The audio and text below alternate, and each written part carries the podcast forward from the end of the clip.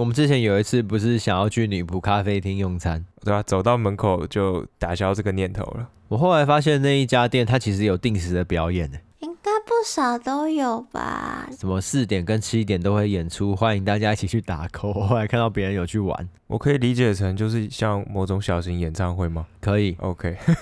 之后有机会再去好了，预约之后再去。那你们觉得有施魔法的那些蛋包饭真的会变比较好吃吗？会比较好吃吧，就是你的那整个氛围，然后他帮你施魔法，你就会沉浸在你可能幻想的世界里面。那当然东西都变好吃啦。那假设他蛋包饭上面番茄酱画的图案有点丑呢？那蛮扣分的，我觉得。就是你跟他说，哎、欸，我喜欢狗狗，可以画一只狗狗，结果他画成猫咪，他说这是狗怎么办？他可以说啊，不好意思，不小心画错了。然后他的那个声音让我觉得他很诚恳的话，我可能可以原谅他。虽然看起来很轻松的话题，不过这其实在讨论一个很深奥的问题，就是观众有没有作品的诠释权。啊，就是他今天说他画的是狗狗，可是我觉得那就是猫，那他到底是猫还是狗？可是狗狗、猫猫是很客观认定的，只是总不能说这种东西每次都要由大家看起来像什么来决定吧。这里是疫情指挥中心，我是提姆，我是佳琪，我是季汉。我们透过艺术新闻来讨论艺术与世界的关系。现在的录音时间是二零二二年的八月十四，我们来到 episode ninety ninety，倒数九集周年。每周都要一直倒数。这一集是有非常多新闻的综合集，因为我们也没办法挑出一个真正让我们尬意的啦。所以我们在结尾的时候会再记得帮大家点一下今天到底讲了哪些东东。因为前阵子介绍过第十五届卡塞尔文件展就是开展嘛。对啊，我们那集刚出完之后，马上就爆出反犹的争议，超尴尬。对，尤其这一届他们又倡导连接全球、相互合作、跨越文化隔阂，所以就变得有点尴尬。我们那时候本来想说，可能只是误会一场，没有这回事。结果我们节目上线礼拜三那天出来没几个小时，新闻就说真的有，然后作品被下架。我想说，shit。佳琪那时候就在群组一直说太早出了，太早出了。我就说没办法，我们这个节目就是要制作时间，这种事情难免会发生，所以我们先要来补这个洞。对，可是其实要说真的是反犹吗？我觉得是有一点自由行政的，因为这一届像是刚刚说的，一直以来都有一个反犹争议，不管是开幕前几周有作品被入侵，或者是有人受到死亡威胁，或者是我们刚刚说到的开展之后，印尼艺术团体 Touring Party 他们的一件作品直接延上。我印象中是作品的中间有一个有点争议的图像。对，这件作品，Harding Party 他们的创作叫做 People's Justice，人民的正义。事实上是二零零二年的作品，所以是二十年前。他们就是被以色列还有德国政府谴责是反犹主义的作品。所以二十年前就有被谴责过一次了。二十年前没有人谴责，是这一次展出的时候才会被谴责，因为展出的地点也有很大的关系嘛。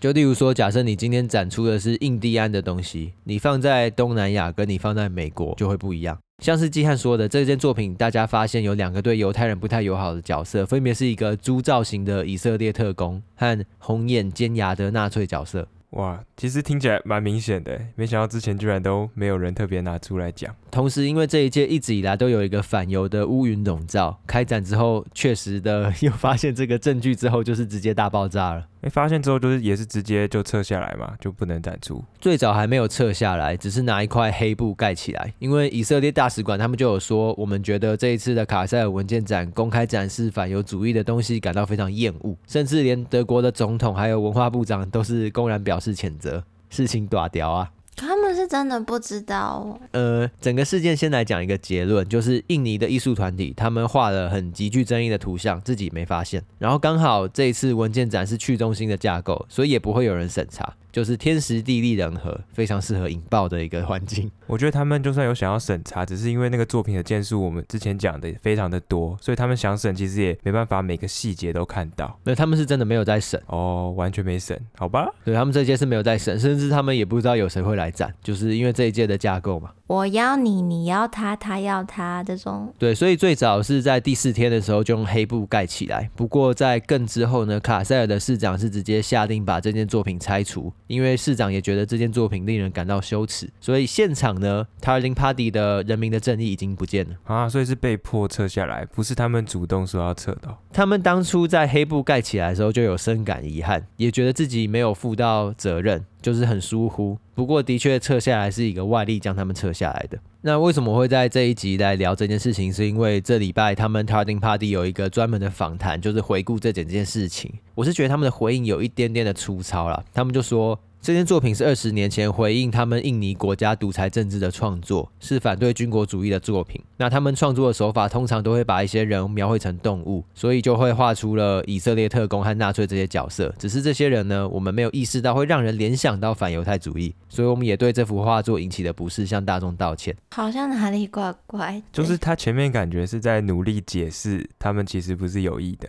然后后面当然还是想要道歉了。对，只是我觉得大家会比较没办法接受的，应该就是你怎么会觉得这些图案不会让人联想到？就是大家可能会觉得争议点在这边。因为他画的很清楚啊，而且他又是在德国展，你能想象就是你把习近平画成维尼，然后说我本来的创作就是把人拟动物化，然后你在中国展出，你可以好好的，我真的不信哎。我觉得还有一部分是因为这是二十年前画的，他们可能已经忘记里面还有那个东西，有没有这可能？哦，有可能。只是那为什么他们道歉不好好说清楚呢？有啊，以他们的逻辑来说，他们很老实啊，就是他们真的没想到，然后他们一直聊就是这样画，嗯、只是大家可能会想说，你怎么可能没想到？可是他就可能真的没想到。嗯，就看你要不要相信他是不是真的没想到。毕竟这也不是他们刚刚画好的，就是二十年前的作品，是蛮有可能就说、哦、我们去仓库翻一翻，哦，那今年就展这个吧，然后也忘记里面到底细节有什么了。因为这是一个尺幅非常大的作品，而且里面有非常多的角色，不是只是画这两个人而已，那没发现就是不可能嘛？他是画了好多人，超级多人，然后说不定其中一个角落有一只什么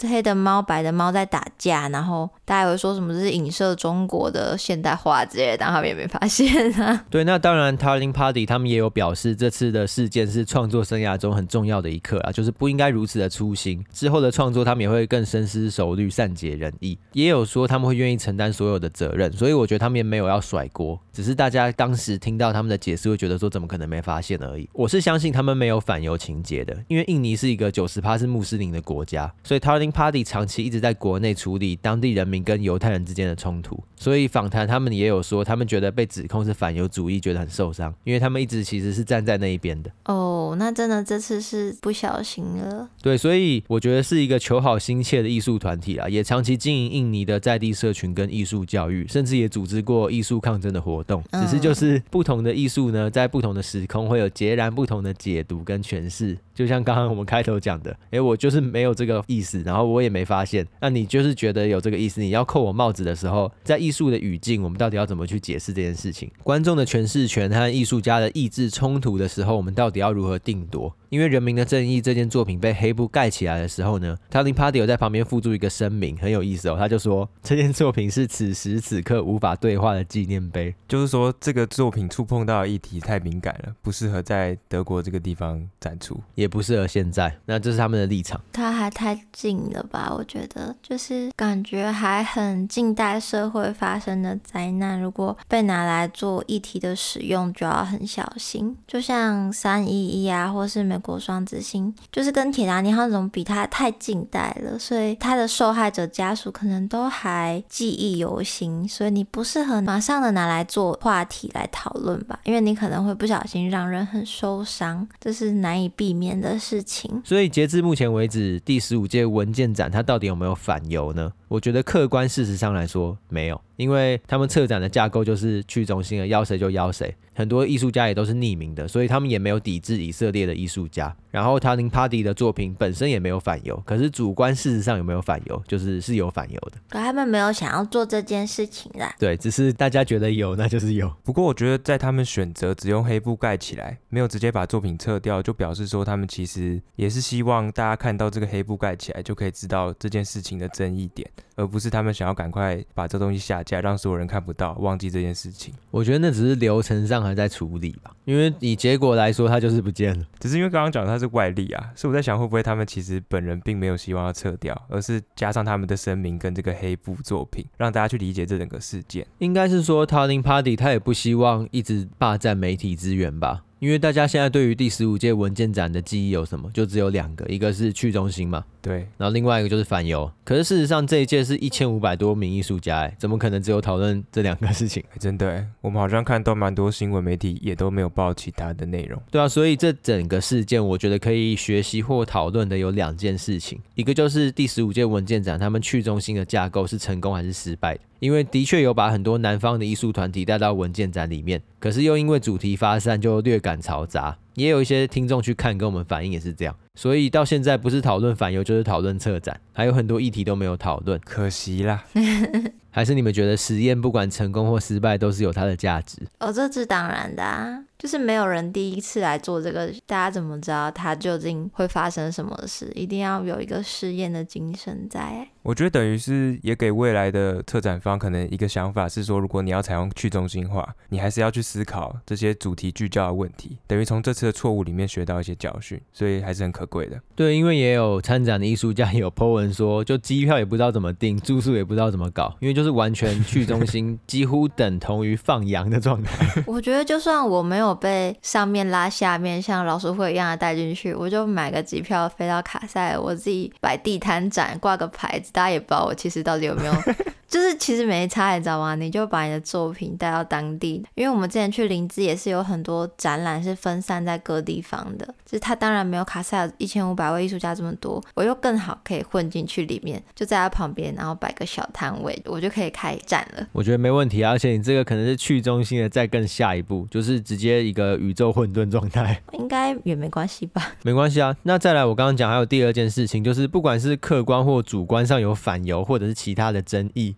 把一件作品撤下来是不是最好的方法？还是我们有其他面对敏感议题作品的方式？我觉得比较理性的方式应该是生出另一个对立面的作品，可以跟他产生对话。但感性来说，他只要继续展出，势必就会有人受伤，所以可能还是撤下来是一个比较快的方式吧。那我就蛮好奇，要怎么去判断这个时空可以让这个作品存在啊？一定要放出来才知道，这样。我觉得时间是一个比较好判断的因素哦，所以我可以做一个研究调查，就是某个议题跟某个作品，他们间隔时间多长才被大众接受，做一份研究报告给日后艺术家参考。就是你要做的这个议题，可能要隔个五百年或一百年以上。就是你现在做牡丹社事件，应该就不会有被杀的船员或是受到伤亡的原住民出来说这个让我们很不舒服，应该啦，说不定还是有。我举个例，就是牡丹。社事件已经很久以前了，但你如果做可能慰安妇啊，或是二战的时候发生的事，那一定会有人出来抗议的。哦，所以除了时间，可能还有另外一个原因是普遍性吧？能不能符合比例原则？虽然这样听起来有点嗜血，就是比较少人痛就不干我的事吗？还是怎样？你会做这个作品，一定就是干你的事啦，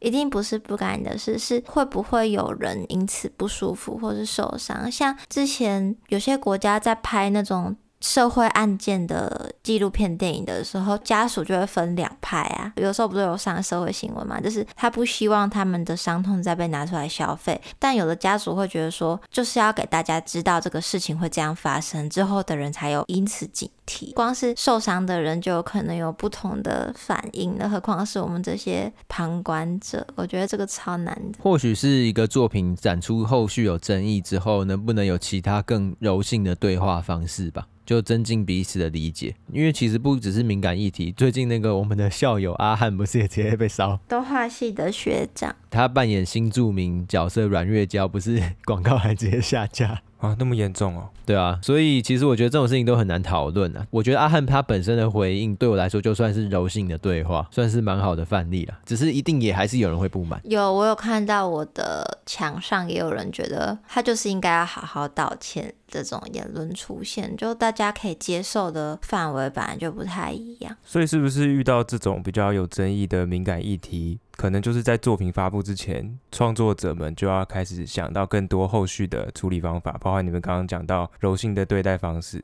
我觉得如果在展出前有做适当的风险评估的话，后续都不会烧得这么难看。对，我觉得这个方法也是对这个议题负责任的表现吧。好了，题外话就是，我们有听众也有去看文件展，他说有超多作品底下都有特别感谢台湾文化部，我就说，哎、欸，那你可以拍照片给我看吗？就还有手绘的文化部 logo，超强，直接蔡英文新南向。相有功。钱文化部会努力在这些地方 到处做朋友啦。这算是一个文件展开心的收尾吗？微妙的收尾吧，因为很难解决这种问题，尤其这种无心的，他们就是真的没注意到啊。这不是无心插柳柳成荫哎，这是无心插柳插到人。别爆炸！哎，怎么插在我身上？插到地雷区域。那另外一个算是也蛮大型的展览，就是近期的文博会。佳琪不是今天才刚从高雄回来？没错，我礼拜六的时候有去看，人超级多。就是如果之后有这类型的活动，大家有办法平日去，就要平日去啊。哎，那它展到什么时候？礼拜天啊？哦，所以已经结束了。它其实有分两大区域，一区比较像设计策展区，我们熟知的豪华朗机工啊，他们就有负责其中一个展区，就是把一些台湾的记忆啊，变成一个小区小区的来给大家看，还蛮有趣的。就是有交通工具的部分啊，有一些植物哦，所以就是有很多子题目的展区。对，然后也有以冰这个主题下去做的策展，我觉得那块蛮有趣，就是它有各种剉冰啊，或是还有白冰冰吗？我没看到啊、欸，因为其实人太多了，我没有真的逛得很仔细，说不定有白冰冰，但我没有看到。这怎么会是这个回复？不是应该吐槽吗？我怕真的有没，我就没看完。哦、也是啊，因为太多人了，所以我有两三个馆没看到。我们有朋友也有去帮忙布展，就看到他每天在拍那个小海报，然后他多一些朋友。什么的，哎，你又多一个朋友，哎，你朋友不见了，什么超好笑，哎，他超厌世的。我想回台北。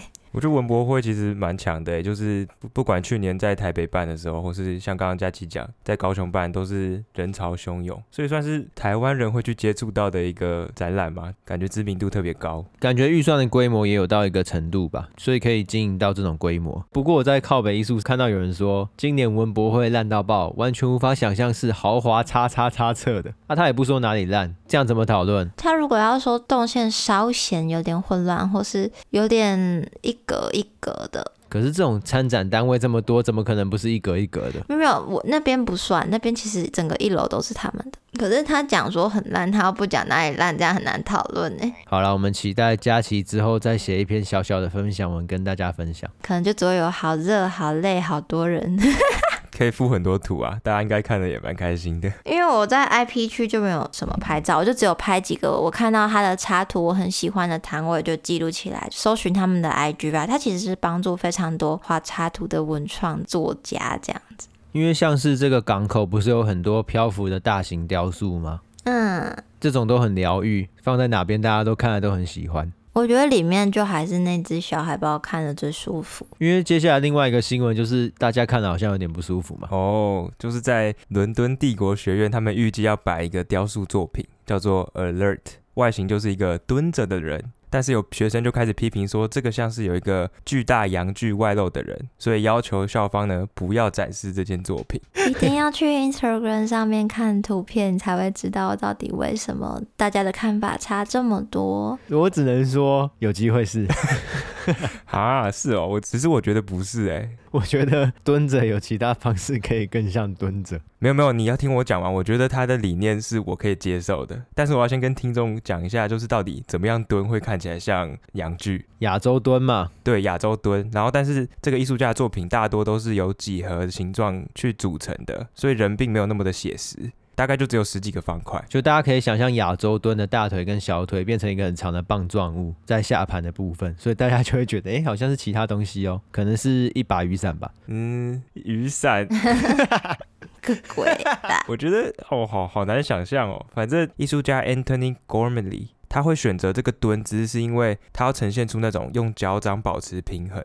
蹲在臀部上的时候，他的那个上半身其实是可以看这个世界，所以呼应他的这个标题是 alert，就是一个保持警觉的人，这认真他的作品理念。所以我刚刚也有自己试一下，就是我这样蹲着的时候，其实真的是 要蛮专心在这个蹲姿上面，我才可以不倒下去的。做资料做这么认真，还要去模仿那个雕塑的形态，看看能不能带入那个情绪，是不是？我怕他只是随便写写的啊，因为这个艺术家他之前其实有做别的作品，也是蹲姿，然后就是那种大便蹲。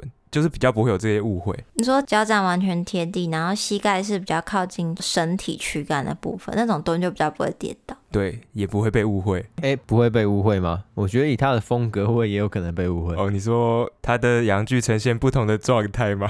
没有，以他的风格，那样子蹲只会像一颗蛋吧？哦，你说他连膝盖跟躯干都连在一起？对啊，会像一个蛋。我觉得这整件事情最好笑的是，就是是学生在指控这个校园里面的雕塑，就真的蛮好笑的。对，而且学生他还有提出一个类似证据的东西，他就说校方的宣传页面里面有像刚刚描述一下这个为什么是蹲姿，但是他们在官网上面放的那个作品照片，居然不是放它的侧面，而是放它的背面，所以从图片里面根本看不出来它是蹲姿。哦，所以他们就有点怀疑校方是不是在回避这个作品可能有的争议。没错，就是校方知道刻意回避，学校方目前还没有回应，所以我们也没办法做更深入的分享。另外一个学生的指控，我觉得就有点过头了吧。那个学生是说，这么巨大的男性，是不是可以被视为学院里面排斥女性的一个存在？然后他就还反映说，伦敦帝国学院的学生只有四成是女性。就我觉得这是有点过头啦，不是，他重点就是这个雕塑就不是在说那件事情啊。你可以就他的形象可能让人不舒服来讨论，你直接把他当做是男的，然后开始扯性别平权是怎样？对啊，因为我觉得 Anthony 他想把人形这样几何化，就是不希望那个性别被大家去重视，他想要把一些细节都去标签化，就可以变得更好讨论。对，所以 Anthony 如果看到这样子的批评，应该也是会蛮难过的。我觉得可能会觉得很好笑吧。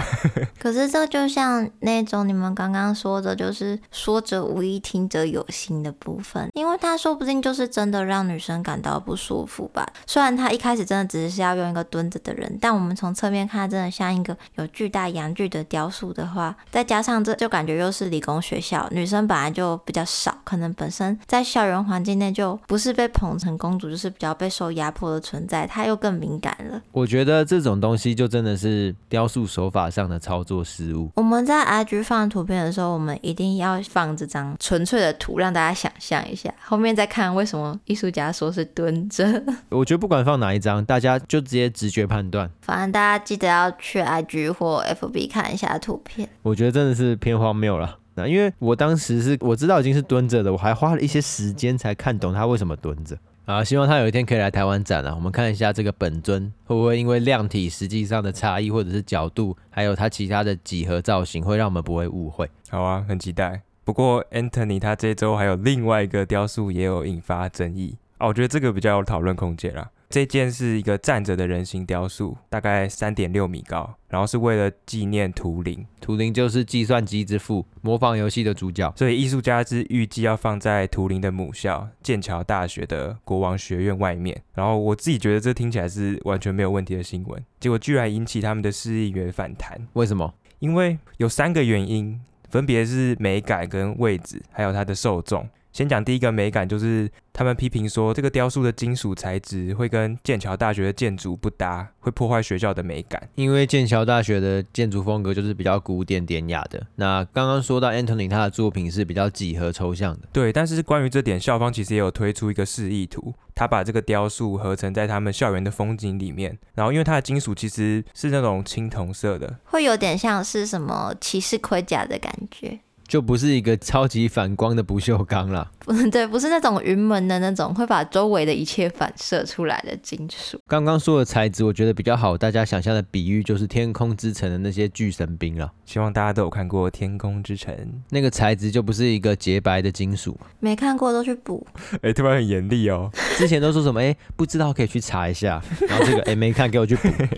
怎么可以没看过《天空之城》？然后另外一点就是他们对位置非常有意见。艺术家本人是希望能够把这个雕塑放在大学的中心，但是市议员就批评说，这样子大众并没办法接触到这件作品，大众想要看的话都还要付费进入那个校园，所以市议员他们是希望说可以放到校外展出，或者是放在围墙附近，然后让外面的人其实可以看到。然后，如果他想要更近距离观看的话，他就付费进来这个学院。对啊，而且真的会有人想要只为了看这个雕塑就花起门票进去吗？我现在看到这张照片是我要付费才看得到的市视角吗？对啊，对啊，这是校内。其实剑桥这种有古迹的学校，他们是会收门票让大家进去参观的。因为我非常想要去参观《哈利波特》拍摄景点，所以我那个时候就有查过各种他们拍摄用过的校园，都是要付费才能进去的。哦，老司机来了吗？因为我觉得这种学校怎么可能会是因为一个雕塑是他的噱头啊？对啊，这个学校本身不需要雕塑当噱头吧？他们本身就是噱头，超强的那个议员。就想象一零一的观景台有一个公仔，然后就说哦，大家应该会因为公仔想来看吧？哎，大哥不是好吗？大家是因为这个观景台想去看好吗？就是那个公仔只是附加价值而已。对啊。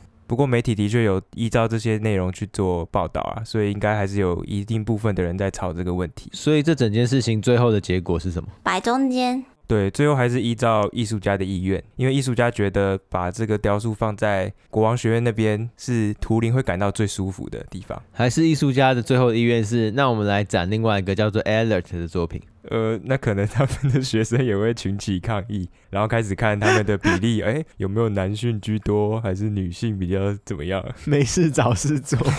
以剑桥大学的这种合作案例，一定是校方已经跟他签了委托，或者是有艺术家其他的合约，是有金钱的往来。他并不是直接说什么不展就不展，或者是不放就不放。因为假设今天剑桥大学他不放的话，他一定要缴不同金额的违约金。因为都已经讲好了没？对，所以这个世界不是说什么。靠钱解决就可以解决这件事情，虽然大家常常揶揄说，哎、欸，可以钱可以解决的事情都是小事情了。对啊，可以用钱解决的都是小事情吗？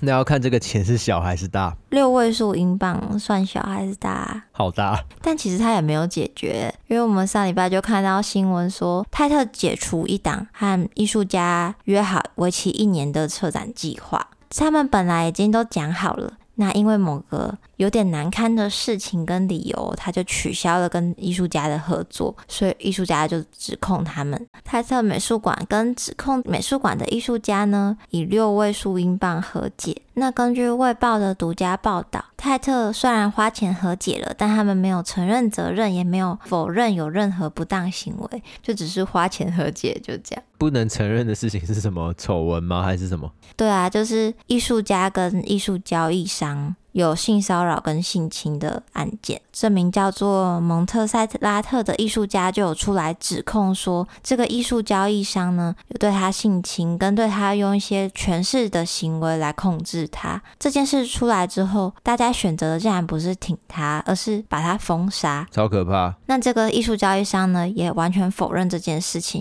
因为他其实是一个蛮大牌的交易商，他甚至用很便宜的价格呢就捐给各种美术馆一些作品。所以他算是一个到哪里大家就会毕恭毕敬对待他的交易商，就是大家的好朋友啦。不过那时候蒙特塞拉特他有提出尸体的证据吗？感觉只会传给特殊对象的照片啊，跟一些文字，他有传出来。只是不管证据有多完整，也都不至于直接一面倒站在另外一个可能被指控的加害人那边。对，因为后来呢，泰特邀请另一位艺术家来测一个为期一年的展览，叫艾米夏洛克。那艾米就很开心的找蒙特塞拉特一起制作，当时泰特都没有反应，都说哦好啊，就从参展人变成共同策划人，他们都还是处于一种同意的状态。那突然有一天，他接到电话说，哎，我们没办法让蒙特塞拉特加入这个计划了。泰特美术馆拒绝的原因是什么？因为他们担心这个艺术交易商还有他的律师。啊，担心什么？因为他们很大牌啊，他们会觉得说，如果把那个艺术家加进来的话，会不会他们之后有些资源就会受到影响？有些财务的状况是不是就会拿不到了？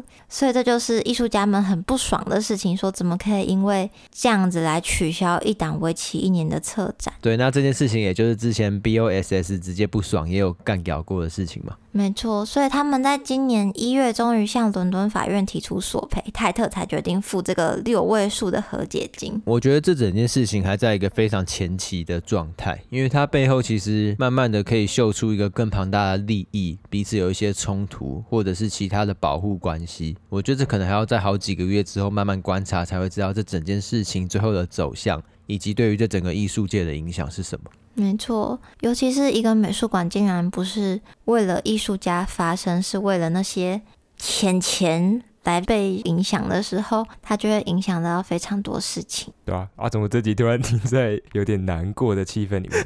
我们现在就来重点整理一下，不然大家应该已经忘记前面发生什么事了。第一件事情，女仆咖啡厅施展魔法之后的蛋包饭，可能真的比较好吃，要吃吃看才知道。第二件事情，第十五届卡塞尔文件展，简单来说呢，就是印尼艺术团体 Taring Party 他们画了一个极具争议的图像，自己没发现，然后同时文件展因为太去中心了，没有审查到，所以说者无意，听者有心。在一个特定的时空下，直接大爆炸。总之呢，展出之前一定要更严格的检视自己的作品呢。第三点，蔡英文新南向有功哦，还在文件展。第四点就是蹲着的几何雕塑很容易被人家误会成巨大阳具。这总结超强，就大家做作品之前，记得每个角度都看一下，然后能多想就多想啊，跟刚刚一样。第五点。剑桥大学会有人去，不是因为那个雕塑，而是因为有拍《哈利波特》，假期就会去。第六点，他特美术馆支付了六位数的和解金给被他们用奇怪理由取消展览的艺术家。这个只能期待看到更多的消息啦，不敢现在在这边乱喷，因为很多事实还没被公开。对，只是关注中。第七点，刚刚讲的文博会，我们直接忘掉。哦，人很多，期待佳琪可能会附很多图给大家看。没有人很多，很热，很挤。好，我们就来到听众的回复。我们这周有两个回复。第一个是 PYC 三十五，他说一定是大拇指，然后给了一个大拇指的 emoji。他说很喜欢内容，解释的很白话，并以轻松的方式去讨论许多当代议题与艺术事件。从这届卡塞尔的文化之争，令人想到，哎，令打错了，不好意思哦，不要这样子啦。虽然说我自己看到的时候心里有点不舒服，你先继续讲。从这届卡塞尔的文化之争，令人想到这几年很热门的全球南方 （Global South） 议题。而台湾作为与东南亚密切的关系，却又被列为全球北方 （Global North） 的奇妙身份。想听听看台湾作为跨越南北的角色，或在全球南北文化的状态，台湾艺术乃至全球艺术议题的一些讨论。我觉得算是一个很大的命题啊，而且台湾其实也蛮多作品在做这些方面的讨论，因为其实以亚洲来说，之于世界是一个非常特殊的地域文化关系。我们的岛屿没有像其他大陆的岛屿有非常大的凝聚力，是比较多小型的海岛，可是文化之间有一些比较深层的关系是有关联的，所以有非常多近期的展览，有很多是相关的议题。我觉得或许之后我们有机会可以做这个议题来做讨论。对啊，感谢 PYC 三十五，难得有听众对我们有节目题目的一个投稿啊。对，而且尤其在整个当代艺术里面，当然我们现在即使长期在讨论新闻，还是以西方为主要，很容易发现，不管是艺术市场或者是当代艺术的话语霸权，还是在西方的手中。所以以全球南方或者是东南亚这些相关的文化讨论，其实是蛮有意思的。因为因为这个没办法在节目上很简单的回应吧，这很适合之后真的要找一个时间来做一集的，慢慢好好的回应人家。那时候看到这个题目的时候，我们有简短的讨论一下，或许可以去找一些我们认为比较适合讨论这个题目的来宾，我们可以一起来讨论，可能会更加的有凭有据，有一些知识背景。对，那我们可以开始物色一下。然后第二个留言是五颗星，它叫做 Kui 哦 Kui，重音在哪？Quickly，，他应该是已经自己写的，所以好像很难知道那个重音在哪。OK，他说节目认真有料，然后给了一样一个大拇指的 emoji，期待二零二三年的艺术着力。我们目前的问题收集的差不多了。然后基本的排版也都出来，目前所有的问题会去问哪些艺术家或者是这个领域的工作者也都已经排定出来，就等着我们的其他文案更完整的时候，就会开始发起邀约，所以就会有二十六个问题跟二十六个过去这一周发生的事情的回顾。目前其实蛮多人反应都是好的，所以我们会继续努力把这个作力好好的做给大家。哎，对啊，这一周其实算是收到蛮多回复的啊。除了这个评论之外，我们也有在其他地方有收到一些留言，我们也有回复对方。期待越大，压力越大。所以实验证明什么？情绪勒索还是有用的。好，那如果大家想要。提供更多的情绪的所不是、啊，想要提供更多的意见跟反应的话，也可以到我们的 FB 还有 IG 私讯或留言，让我们知道哦。还有我们今天念的两个留言都是从 Apple Podcast 来的，所以也欢迎大家去那边留言，或是 Spotify 也没问题。我们下一周呢，预计会讨论有关著作权以及一些比较模糊的版权争议。诶，大家如果听到这集节目的时候，有想到说，诶，其实我在某些地方也有看到一些，我觉得好像有点怪怪，或者是有点疑问，诶，这是抄袭吗？还是什么的？这礼拜可以投稿给我们，我们可能会斟酌露出。对，我也是最近开始看东西都用一个特别的眼光在审视它，诶，这有没有可能有触犯这个著作权的问题，就可以纳入我们的节目里面。好，我们就下周三见，大家拜拜，拜拜，拜拜。